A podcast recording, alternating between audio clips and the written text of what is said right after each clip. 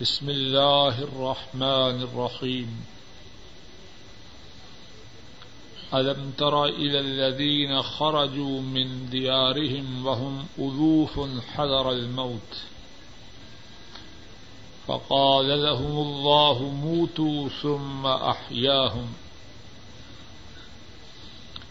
إن الله لذو فضل على الناس ولكن أكثر الناس لا يشكرون. وقاتلوا في سبيل الله واعلموا أن الله سميع عليم. کیا آپ نے ان لوگوں کو نہیں دیکھا؟ کیا آپ نے ان لوگوں کی طرف نہیں دیکھا جو اپنے گھروں سے نکلے اور وہ ہزاروں کی تعداد میں تھے۔ موت کے ڈر سے۔ پس اللہ نے ان کے لیے فرمایا، مر جاؤ۔ پھر اللہ نے ان کو زندہ کیا۔ بے شک اللہ لوگوں پر فضل کرنے والے ہیں۔ لیکن اکثر لوگ شکر نہیں کرتے۔ اور اللہ کی راہ میں جہاد کرو۔ اور جان لو، بے شک اللہ سننے والے، جاننے والے ہیں۔ کیا آپ نے ان لوگوں کی طرف نہیں دیکھا جو اپنے گھروں سے نکلے اور وہ ہزاروں کی تعداد میں تھے موت کے ڈر سے؟ بس ان سے اللہ نے فرمایا، مر جاؤ پھر ان کو زندہ کیا۔ بے شک اللہ لوگوں پر مہربانی فرمانے والے ہیں، لیکن اکثر لوگ شکر نہیں کرتے۔ اور اللہ کی راہ میں جہاد کرو اور جان لو، بے شک اللہ سننے والے جاننے والے ہیں۔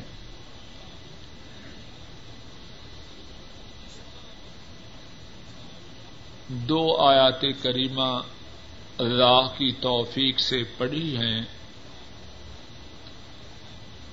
ان میں سے جو پہلی آیت کریمہ ہے، اس میں اللہ مالک الملک ایک ایسی قوم کا دکھ فرماتے ہیں جن کی تعداد کافی زیادہ تھی۔ جن کی تعداد ہزاروں میں تھی۔ اور وہ موت کے ڈر سے اپنے گھروں کو چھوڑ کر بھاگ نکلے۔ اب کیا ہوا؟ موت کے ڈر سے اپنے گھروں سے نکلے، اللہ کی طرف سے حکم آیا، سارے کے سارے مر جاؤ۔ اب جو اللہ کا حکم ہو، اس کی تعمیر ہوتی ہے کہ نہیں؟ اللہ کے حکم کے سامنے کسے کچھ کرنے کی مجال ہے۔ سارے مر گئے۔ پھر اللہ نے ان سب کو زندہ فرمایا۔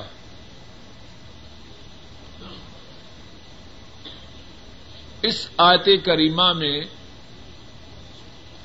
اللہ مالک الملک،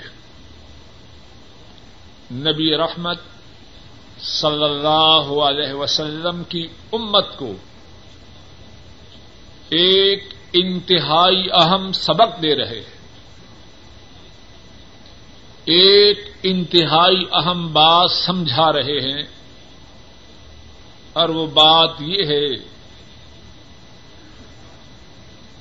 اے امت محمدیہ صلی اللہ علیہ وسلم، یہ بات سمجھ لو۔ زندگی اور موت زمین والوں کے قبضہ قدرت میں نہیں، یہ عرش والے کے قبضہ قدرت میں۔ زمین والے موت سے بچنے کے لیے جتنے جتن چاہیں کر لیں، جتنی کوششیں چاہیں کر لیں۔ اگر عرش والے کی طرف سے موت کا حکم آ پہنچا ہے، موت کا وقت آ پہنچا ہے، سارے زمین والے مل کر اس موت کے وقت کو اس سے اس کے وقت سے مؤخر نہیں کر سکتے۔ اور جب موت کا وقت نہ آئے ساری کائنات کے لوگ مل جائیں، وہ موت کو نہیں لا سکتے۔ موت کا وقت محدد ہے۔ موت کا وقت مقرر ہے۔ نہ اس میں تقدیم مخلوق کے بس میں ہے، نہ اس میں تاخیر مخلوق کے اختیار میں ہے۔ فعدا جا اجل فلا يستخرون ساعتم ولا يستقدمون جب ان کا وقت مقرر آ جائے، ایک گھڑی کے برابر نہ اس میں تقدیم ہوگی، نہ اس میں تاخیر ہو قرآن کریم میں ایک سے زیادہ مقامات پر اس بات کو سمجھایا گیا ہے۔ سورہ النساء میں اللہ مالک الملک فرماتے ہیں، سورہ النساء آئن نمبر اٹھہتر، سیونٹی ایٹ، نوے۔ فرمایا، اینما تکونوا یدرککم الموت۔ ولو کنتم فی بروج مشیدہ۔ فرمایا، جہاں کہیں تم ہو، موت تمہیں آدبوچے گی۔ موت تمہیں اپنی گرفت میں لے لے گی۔ ولو کن تم فی بروج مشیدہ۔ اگرچہ تم مضبوط قلعوں میں ہو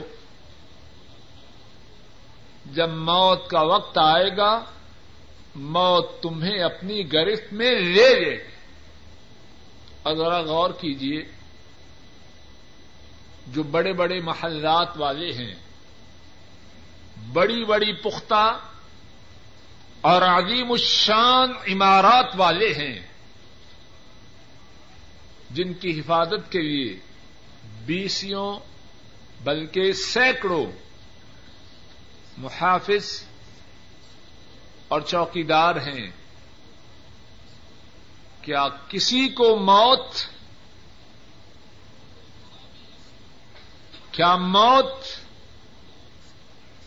کی زد سے کوئی ان میں سے باہر جب موت کا وقت آ جائے؟ کچے مکانوں والے وہ بھی جائیں گے۔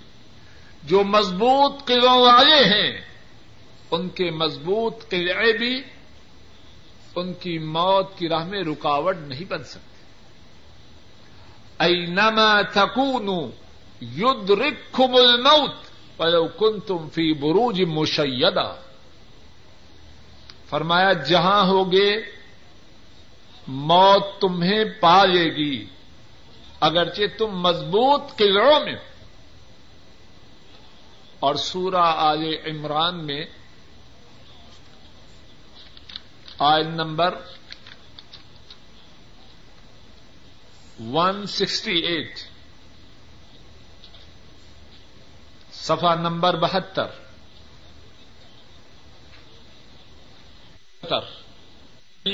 قالوا لإخوانهم وقعدوا لو أتاعونا ما قتلوا،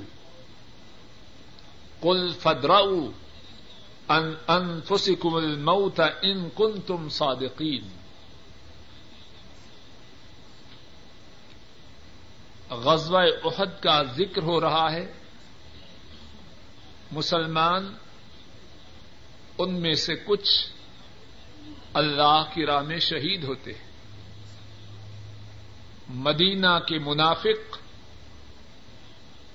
اب ان کی طرف سے یہ بات چلائی جا رہی ہے کہ یہ جو مسلمان میدان جنگ میں کام آئے ہیں، اگر یہ ہماری بات سنتے، ہماری بات مانتے، تو یہ میدان جنگ میں کام نہ آتے، میدان جنگ میں قتل نہ کیے جاتے۔ اللہ مالک الملک، ان کی اس بات کو نقل فرماتے ہیں اور پھر ان کی اس بات کی غلطی کو آشکارا فرماتے ہیں۔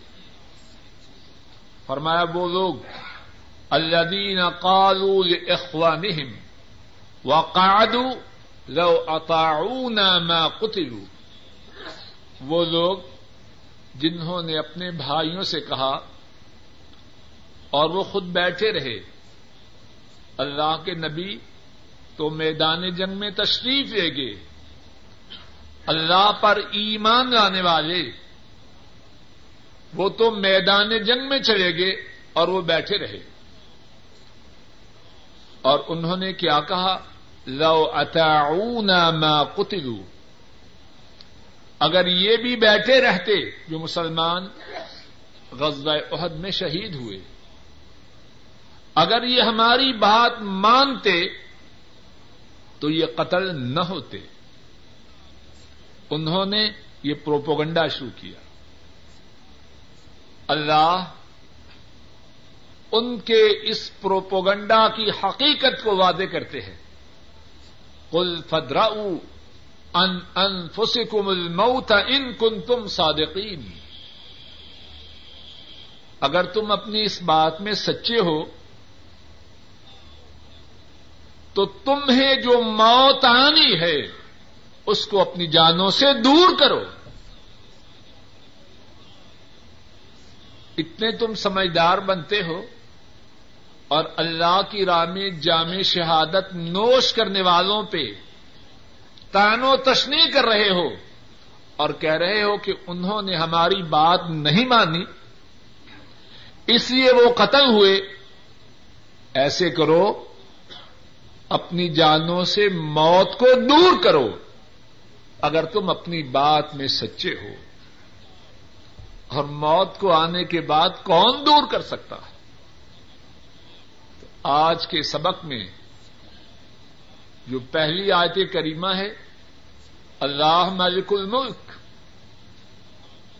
ایک قوم کا ذکر فرما رہے ہیں۔ تعداد ہزاروں میں۔ اپنے گھر سے نکلے موت کے ڈر سے۔ اب جس موت کے ڈر سے نکلے، اللہ کے حکم سے وہی موت جہاں تھے وہیں آ گئی۔ اور مفسرین نے ان کے موت سے ڈرنے کی دو وجوہات بیان کی ہیں۔ بعض مفسرین نے یہ وجہ بیان کی ہے کہ جہاں وہ رہتے تھے، وہاں ایک وبائی مرض آئی۔ وبا سے بھاگے جہاں گے وہیں اللہ کی طرف سے موت آ گئی۔ اور دوسری وجہ بعض مفسرین نے یہ بیان کی ہے کہ انہیں جہاد کا حکم دیا گیا۔ ڈرے کہ اللہ کی راہ میں جہاد کیا، مارے جائیں گے۔ زندگی کو چاہتے ہوئے، موت سے ڈرتے ہوئے، اللہ کے حکم کی نافرمانی کی۔ نافرمان بھی بنے اور موت بھی آ گئی۔ اور دونوں باتیں جس سبب سے بھی نکلے ہوں وبائی مرض کے پھیلنے کے بعد نکلے ہوں، تب بھی ان کا نکلنا غلط تھا۔ اللہ کی طرف سے جہاد کا حکم تھا۔ اللہ کے حکم کی نافرمانی کرتے ہوئے، جہاد سے بھاگتے ہوئے نکلے، تب بھی ان کا نکلنا غلط تھا۔ اور اس کے بعد کیا فرمایا؟ ان اللہ لدو فضل على الناس ولكن اکثر الناس لا يشكرون۔ اللہ لوگوں پر نوازش فرمانے والے ہیں۔ لوگوں پر مہربانی فرمانے والے ہیں، لیکن زیادہ لوگ وہ شکر نہیں کرتے۔ کیا مقصد؟ اللہ کی جو نوازشات ہیں، اللہ کی جو عنایات ہیں، وہ لامحدود ہیں۔ انگنت ہیں۔ کوئی کتنی کوشش کرے، اللہ کی نعمتوں کو شمار نہیں کر سکتا۔ وہ ان تعدو نعمت اللہ تحسوها اور اگر تم اللہ کی نعمتوں کو شمار کرو۔ اللہ کی نعمتوں کو تم شمار نہیں کر سکتے۔ کوئی کر سکتا۔ ہم میں سے ہر شخص اپنے جسم پہ غور کرے۔ سر کی چوٹی سے لے کر قدموں تک۔ سارا وجود اللہ کی نعمتیں ہی نعمتیں ہیں۔ میں بول رہا ہوں، آپ سن رہے ہیں۔ زبان کو قوت گویائی کس نے عطا فرمائی؟ آپ سن رہے ہیں۔ آپ کو قوت سماعت، سننے کی طاقت سے کس نے نوازا؟ اور بولنے پر قدرت اور سننے کی استطاعت ہونا کوئی معمولی بات نہیں۔ اگر کسی کی سمجھ میں یہ بات نہ آئے، کسی ایسے ماں باپ سے پوچھے، جن کا چاند ایسا ننا منا بیٹا، نہ بول سکتا ہے، نہ سن سکتا۔ ماں بھی ترس رہی ہے، باپ بھی تڑپ رہا ہے۔ یہ موتی ایسا لخت جگر اور کچھ نہیں تو ابا ہی کہے، امی ہی کہے۔ اگر ان کا گنگا بہرا بچہ، اگر کبھی ابو یا امی کہہ دے، تو ان کے نزدیک ان دو الفاظ کی قدر و قیمت کتنی ہوگی۔ اور اس کی قدر وہی سمجھے۔ جس کے گھر میں کوئی گنگا بہرا بچہ ہو۔ کتنی نعمتیں ہیں۔ میں آپ کو دیکھ رہا ہوں، آپ مجھے دیکھ رہے ہیں۔ اللہ اکبر۔ اور یہ آنکھیں کتنی بڑی نعمت ہے اگر کسی کی سمجھ میں بات نہ آئے، جا کے اس سے دریافت کرے جو آنکھوں کی نعمت سے محروم ہے۔ کتنی بڑی نعمت۔ میں بیٹھا ہوں، آپ بیٹھے ہیں۔ کتنی بڑی نعمت ہے۔ اگر سمجھ میں نہ آئے تو کسی ایسے معدور سے گفتگو کرے جو بیٹھنے کے لیے ساری زندگی تڑپ رہا ہے۔ بیٹھنے پہ قادر نہیں۔ کتنی نعمتیں۔ گھر سے چل کے میں بھی آیا ہوں، آپ بھی آئے۔ کتنی بڑی نعمت ہے۔ کسی ایسے شخص سے سوال کیجیے جو ہفتوں سے، مہینوں سے، سالوں سے تڑپ رہا ہے کہ اپنے بستر سے نیچے اتر کر گلی تک جا سکے۔ ہے کہ نہیں ایسی بات؟ اللہ کی کتنی نعمتیں اور کتنی بڑی نعمت ہے ہم یہاں بیٹھے ہیں۔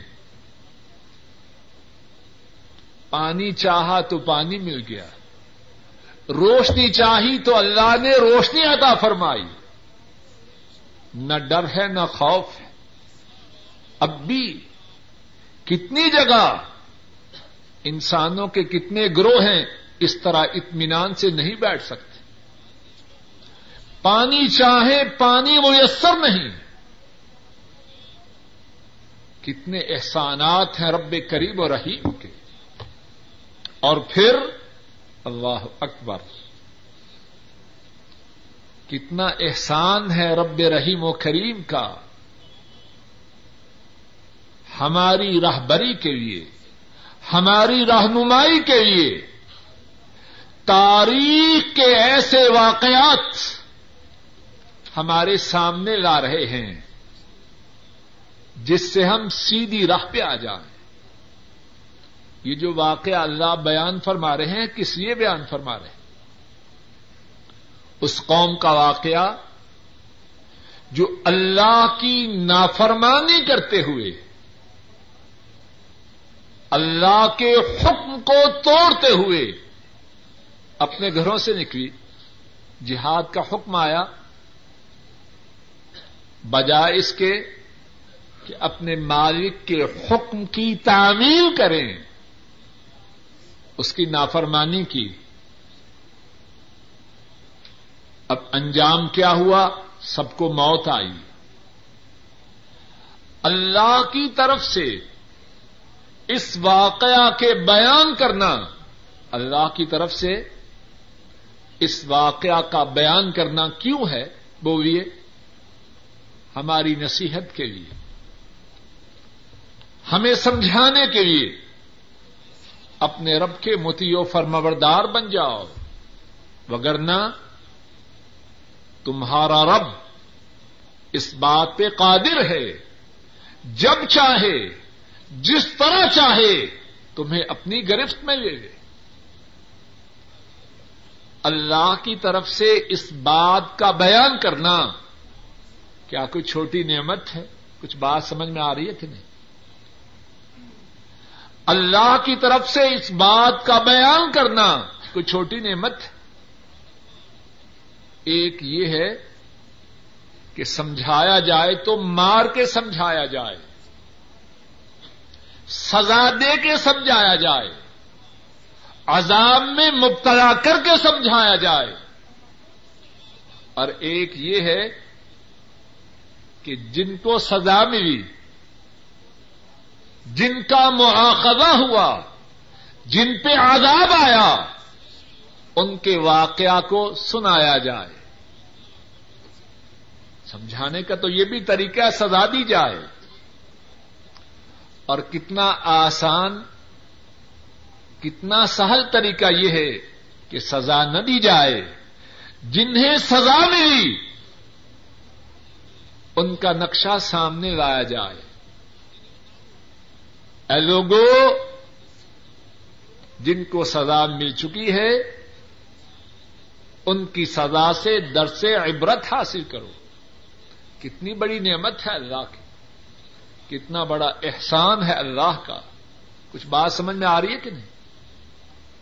اور پھر فرمایا ولا کن اکثر انا سے راشکرون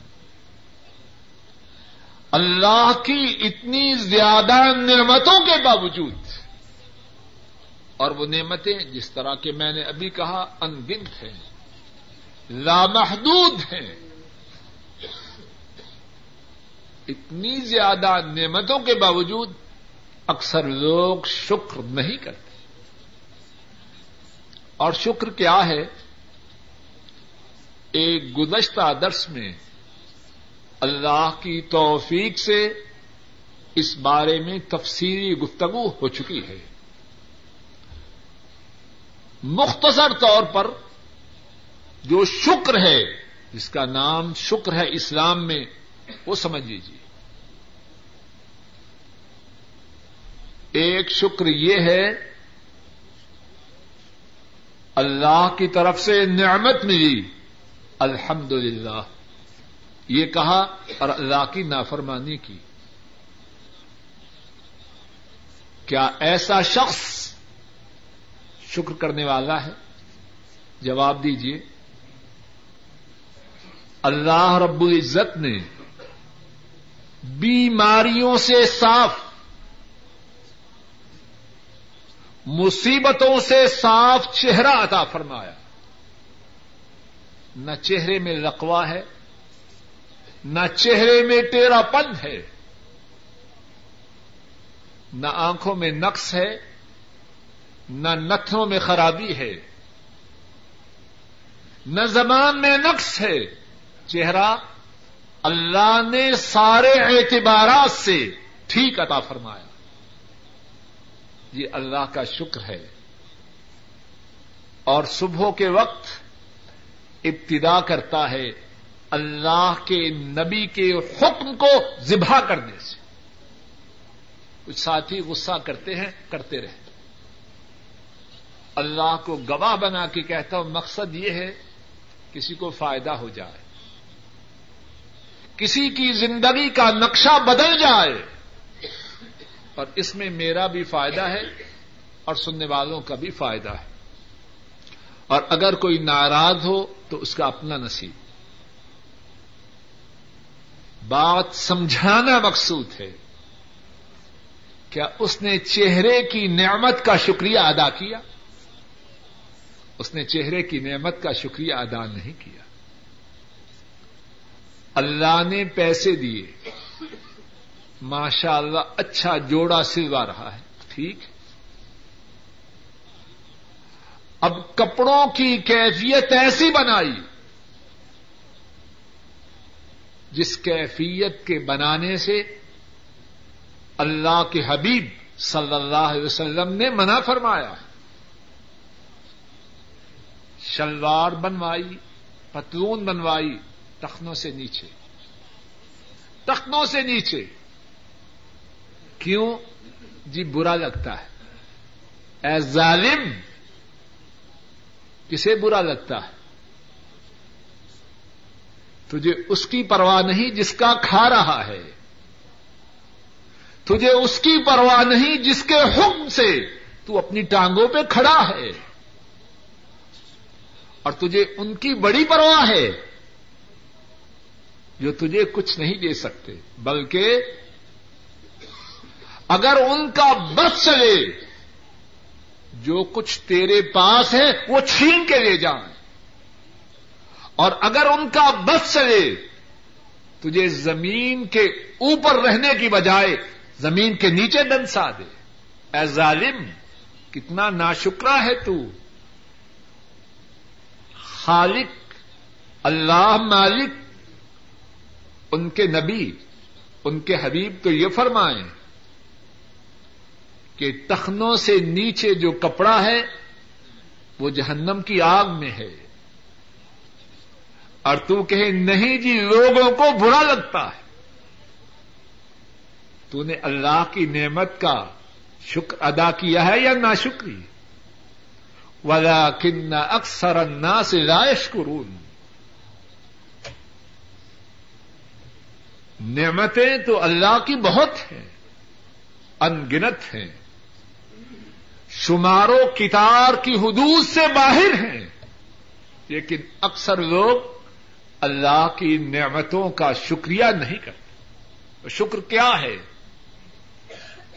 شکر۔ امام راغب الاسفہانی اپنی کتاب المفردات فی غریب القرآن میں بیان کرتے ہیں۔ شکر کے تین پہلو ہیں۔ پہلے یہ بات کافی عرصہ پہلے گزر چکی ہے، پھر دوہراتا ہوں۔ اپنی انگلیوں پہ گن لیجیے اور اپنے سینوں اور دماغوں میں سبق کر لیجیے امام راغب الاسفانی فرماتے ہیں، شکر کے تین پہلو ہیں۔ پہلا پہلو یہ ہے کہ نعمت اور نام دے کسی اور داتے کا، بیٹا تو وہ دیں اور نام رکھے پیرا دتا۔ اس نے شکر نہیں کیا، اس نے ناشکری کی ہے۔ جس کا کھائے، اس کا گائے۔ جو نعمتیں عطا فرمائیں تعریف ان کی کرے۔ اور یہ شکر کا پہلا پہلو ہے۔ شکر کا دوسرا پہلو یہ ہے کہ اللہ کی نعمتوں کے ملنے پر اپنے دل کی گہرائیوں میں اللہ کے لیے عزت و عظمت اس کے جذبات رکھے۔ یہ نہ اپنے دل میں خیال کرے کہ اگر میری تنہا اتنے ہزار ریال ہو چکی ہے یا میرے نیچے اتنی اچھی گاڑی آ چکی ہے یا اپنے وطن میں میری اتنی بڑی کوٹھی بن چکی ہے، اپنے دل میں یہ گمان نہ لائے کہ میں بڑا ہوشیار ہوں، میں بڑا چالاک ہوں، میں بڑا محنتی ہوں۔ ایسے شیطانی خیالات نہ لائے۔ اب کے اپنے دل کی گہرائیوں میں اس اعتقاد کو ہمیشہ جاگودی رکھے کہ میں ناکارا ہوں۔ میں ناکارا ہوں۔ میرے رب کی عنایات ہیں۔ میرے رب کی نوادشات ہیں۔ وگرنہ میں کس بات کی مولی ہوں۔ اور اگر کبھی شیطان دھوکہ دینے کی کوشش کرے اپنے محلے کے نوجوانوں کو یاد کرے جو ابھی وہاں دکے کھا رہے ہیں۔ کوئی سگریٹ بیچ رہا ہے، کوئی پان بیچ رہا ہے۔ کوئی ریڑی لگائے بیٹھے مجھ میں اور ان میں کیا فرق ہے؟ مجھے کون سے سرخاب کے پر لگے؟ مولا کی کرم نوازی ہے کہ انہوں نے اپنی نوادشات مجھ پہ کی۔ شکر کا دوسرا پہلو یہ ہے، دل کی گہرائیوں میں اللہ کی عزت و عظمت اور قدر و مندلت اس کا اعتراف کرتا رہے۔ اور شکر کا تیسرا پہلو یہ ہے کہ سر کی چوٹی سے لے کر قدموں تک سارے کا سارا جسم احسانات کرنے والے خالق کے احکامات کی تعمیر کرنے والا ہو۔ سر کی چوٹی بھی، کان بھی، آنکھیں بھی، ناک بھی، ہاتھ بھی، دل بھی، دماغ بھی، قدم بھی۔ اس کے جسم کا ہر ذرہ، اس کے جسم کا ہر حصہ خالق کی غلامی کا مظہر۔ آنکھیں وہ دیکھیں جس کے دیکھنے کا آنکھوں کے عطا کرنے والے نے حکم دیا ہے۔ اللہ کے لیے کوئی مثال نہیں، لیکن بات سمجھانے کے لیے کہہ رہا ہوں۔ بہت سے ساتھی مختلف فرموں میں ملازم ہیں۔ اور بعض فرموں نے، بعض مؤسسات اور کمپنیوں نے گاڑی دی ہوتی ہے۔ کہ جب پرچیزنگ کے لیے جانا ہو تو یہ چابی ہے، اس گاڑی کو استعمال کرنا۔ کچھ بات سمجھ میں آ رہی ہے کہ نہیں؟ اور ان کی یہ انسٹرکشنز ہیں، یہ گاڑی جو دس، بیس، چالیس، پچاس ہزار ریال کی ہے، اس کو استعمال کرنا ہے ہمارے کام کے لیے۔ پرچیز کے لیے یا سیل کے لیے اس مقصد کے لیے استعمال کرنا ہے۔ اب وہ شہزادہ جھوٹا سبزی منڈی جا رہا ہے اور کمپنی کی گاڑی پہ جا رہا ہے۔ جو اس کا کفیل ہے، اس کو برداشت کرے گا؟ جواب دیجیے۔ برداشت کرے گا؟ کیوں؟ میں نے تیس چالیس ہزار کی جو گاڑی دی، اس لیے نہیں دی۔ کہ تو سبزی منڈی سے اپنے بچوں کے لیے فروٹ لائے۔ میرا اس سے کیا تعلق ہے؟ برداشت کرے گا۔ خالق نے جو آنکھیں عطا فرمائی ہیں، اے ظالم، تو ان کی قدر و قیمت سے اتنا ہی غافل۔ گاڑی کے متعلق کفیل کا جو آرڈر ہے، اس کو تو سمجھتا ہے۔ اور اتنی بڑی نعمت جس کی قیمت ہزاروں لاکھوں میں نہیں، اس کی قیمت کوئی دینا چاہے، دے نہیں سکتا۔ کسی اندھے کے پاس کروڑوں روپے ہوں۔ اور اس سے کہا جائے، دو آنکھیں نہیں ایک آنکھ ملے گی، کروڑ روپیہ دے دو، دے گا کہ نہیں؟ کتنی بڑی نعمت ہے۔ وہ خالق جس نے یہ نعمت عطا فرمائی ہے، اس نعمت کے استعمال کے لیے رولز اینڈ ریگولیشنز وہ بھی عطا فرمائے۔ ان آنکھوں سے یہ دیکھنا حرام ہے۔ ان آنکھوں سے یہ دیکھنا جائز ہے۔ ان آنکھوں سے یہ دیکھنا باعث ثواب ہے۔ اب جو ان آنکھوں کا استعمال اس طرح کرے، جس استعمال کو خالق نے حرام قرار دیا ہے، اس نے آنکھوں کی نعمت کا شکریہ ادا کیا یا ناشکری کی؟ ولا کن اکثر انا سے یشکرون۔ اکثر لوگ خالق کی نعمتوں کا شکریہ ادا نہیں کرتے۔ تو دوبارہ ارض کرتا ہوں، شکر اس کے تین پہلو ہیں۔ کیا کیا؟ زبان سے شکر، دل کی گہرائیوں سے شکر، اور سارے جسم کے سارے آگا سے اللہ کا شکر۔ اور پھر کیا فرمایا؟ وقاتل فی سبیل اللہ وعلموا ان اللہ سمیع علیم اور اللہ کی راہ میں جہاد کرو۔ اور جان لو، بے شک اللہ سننے والے جاننے والے اللہ اکبر۔ اللہ کی کوئی ایک نعمت سمجھانے کا کتنا عمدہ انداز ہے۔ حکم کیا ہے؟ اللہ کی راہ میں جہاد کرو۔ اور اس سے پہلے کیا بتلایا؟ خالق جیسے چاہے حکم دے وہ پابند ہے ہمارے۔ اللہ کے لیے کوئی مثال نہیں۔ عام زندگی سے مثالیں دیتا ہوں تاکہ بات سمجھ میں آ جائے۔ ہمارا جو کفیل ہے، مدیر ہے، کام کے سلسلہ میں جو چاہے حکم دے۔ ہمارا پابند ہے۔ بولیے، جواب دیجیے۔ جو مزدوری کرتے ہیں، چلو، تین فٹ گہرا گرا تین فٹ گہرا گڑا کھو دو بس۔ یہ لکھو، وہاں جاؤ، وہاں سے وہ چیز لاؤ۔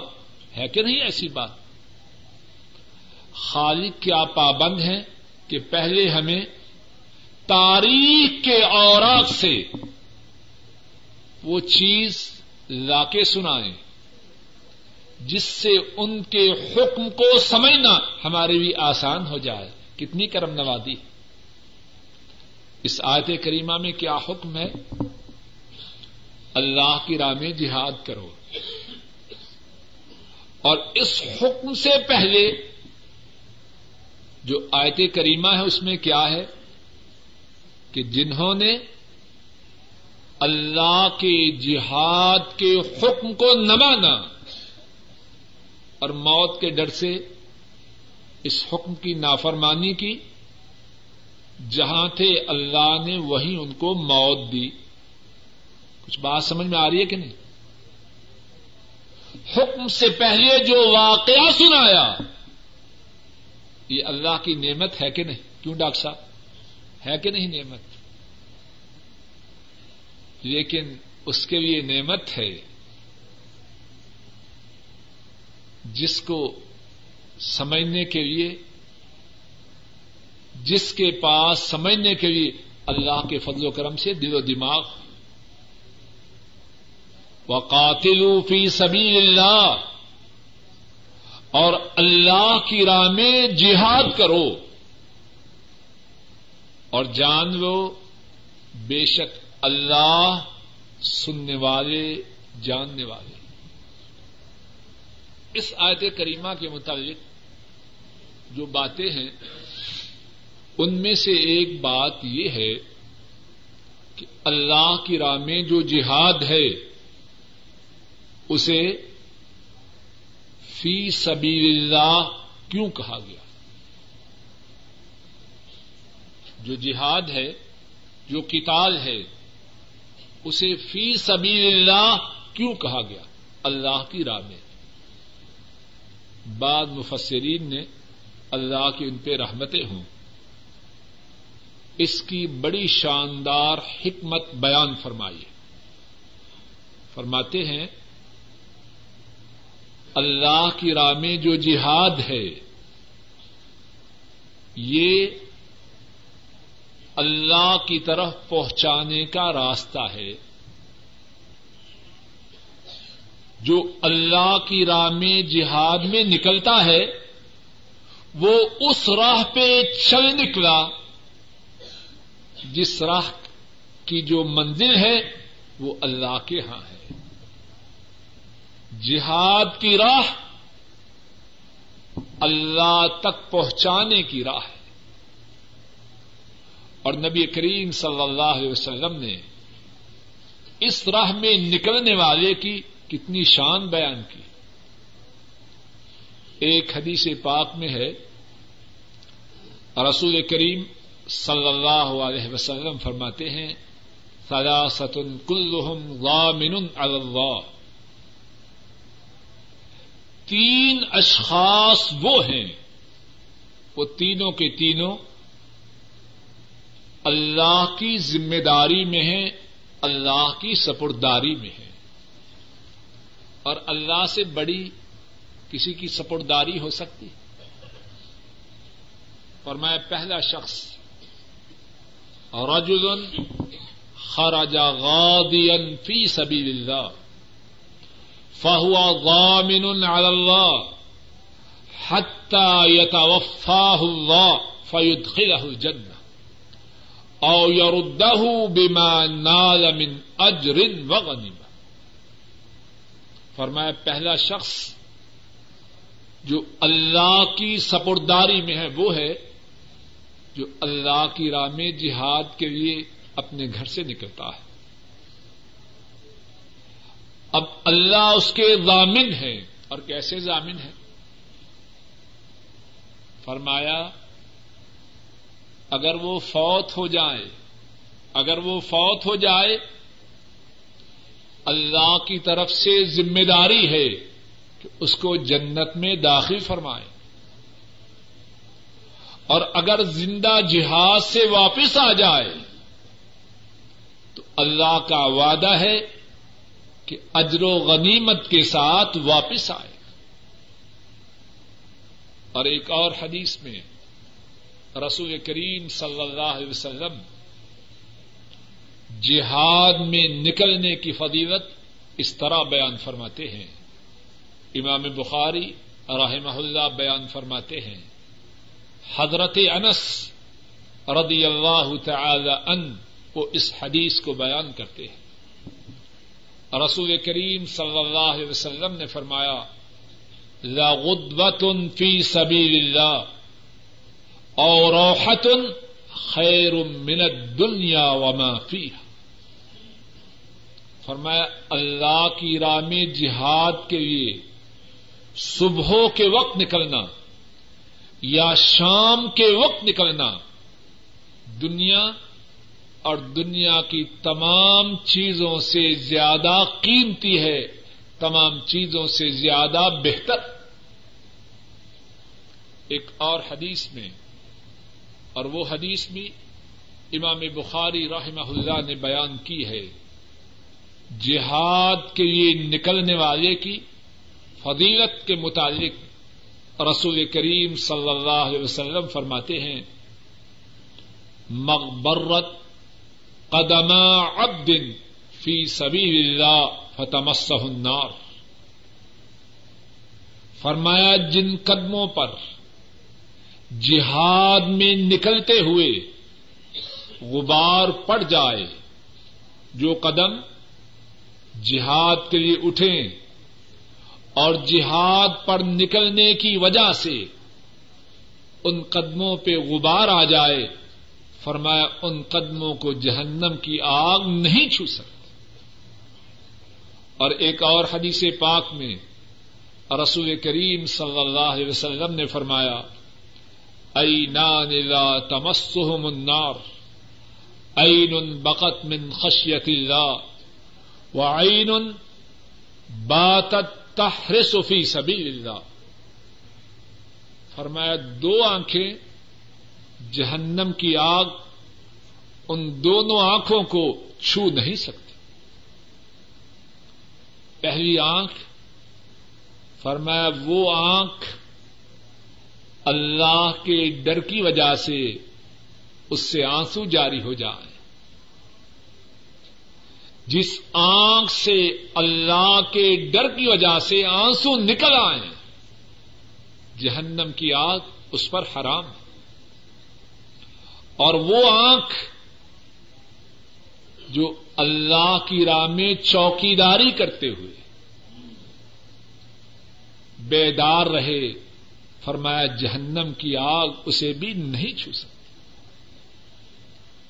اور جہاد ہی کے متعلق رسول کریم صلی اللہ علیہ وسلم نے فرمایا، اگر کوئی مسلمان مر جائے اور اس نے جہاد نہ کیا ہو اور اس کے دل میں جہاد کی نیت بھی نہ ہو، تو فرمایا کہ نفاق کی شاخوں میں سے ایک شاخ پر اس کی موت آ گئی۔ امام مسلم راہ محلہ بیان فرماتے ہیں، حضرت ابو ہریرا رضی اللہ تعالی ان وہ بیان کرتے ہیں، رسول کریم صلی اللہ علیہ وسلم نے فرمایا مات ولم یغز ولم يحدث به نفسه مات على شعبة من النفاق۔ فرمایا، جو مر گیا اور اس نے ساری زندگی جہاد نہ کیا اور نہ ہی جہاد کرنے کے متعلق اس کے دل میں خیال آیا۔ فرمایا، اس کی موت نفاق کی شاخوں میں سے ایک شاخ پر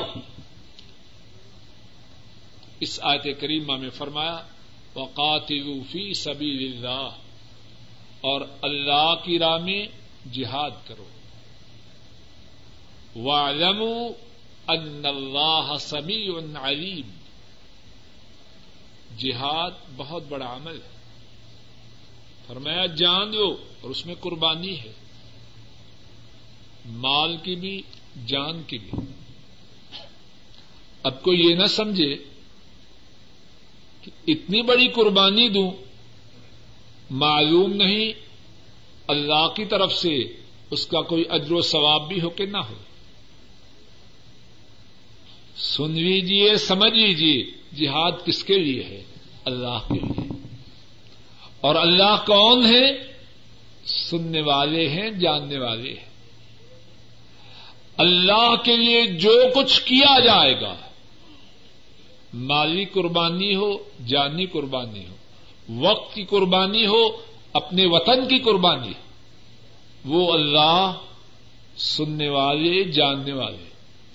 اور جو شخص نام تو جہاد کا رکھے اور مقصود کچھ اور ہو، شہرت ہو، ریاکاری ہو، لوگوں سے تعریف کا کروانا ہو، وہ بھی یاد رکھے۔ اللہ سننے والے، جاننے والے۔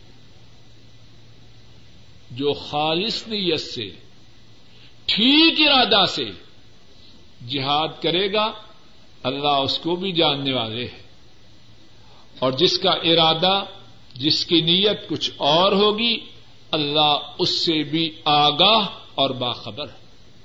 اللہ مالک الملک اپنے فضل و کرم سے کہنے والے کو، سب سننے والوں کو صحیح معنوں میں اپنا غلام بنائے۔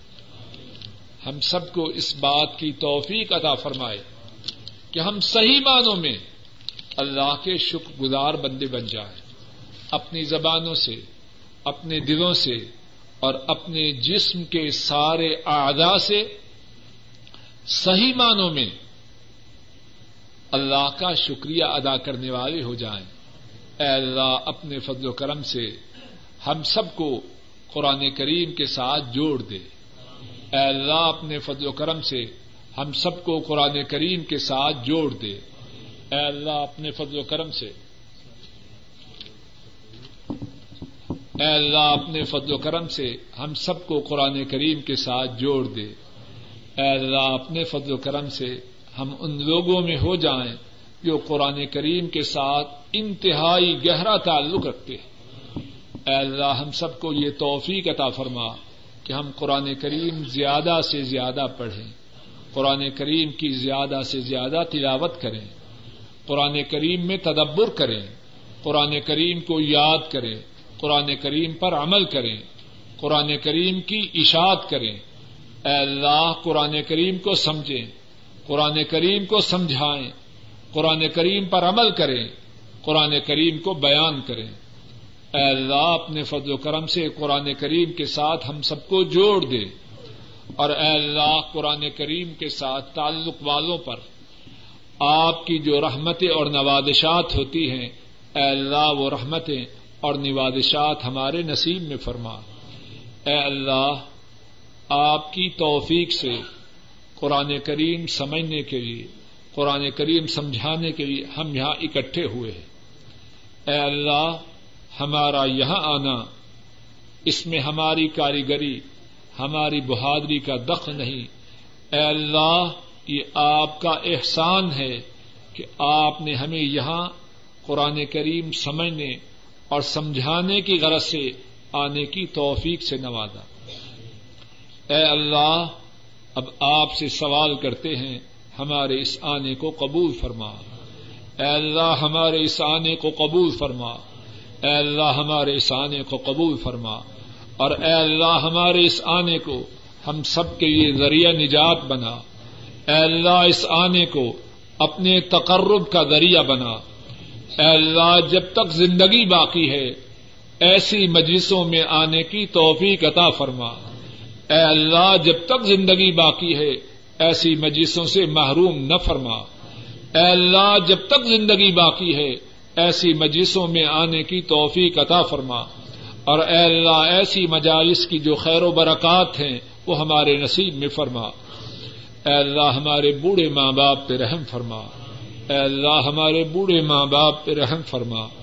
اے اللہ ہمارے بوڑھے ماں باپ کو ایمان والی، عافیت والی، صحت والی، اطمینان والی، سکون والی، چین والی زندگی عطا فرما۔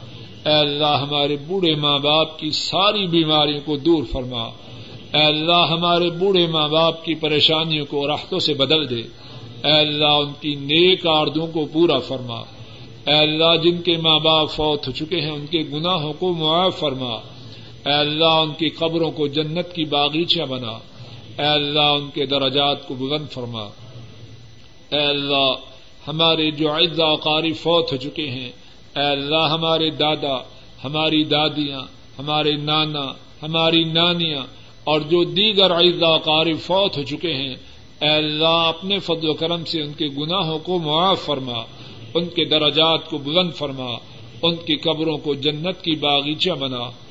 اے اللہ، ہمارے جو بہن بھائی فوت ہو چکے ہیں، ان کے گناہوں کو معاف فرما، ان کے درجات کو بلند فرما، ان کی قبروں کو جنت کی باغیچہ بنا۔ ان کے پسمان گان پر رحم فرما۔ اے اللہ، ہمارے جو بہن بھائی زندہ ہیں، ان پہ رحم فرما۔ ان کے گناہوں کو معاف فرما۔ ان کی پریشانیوں کو دور فرما۔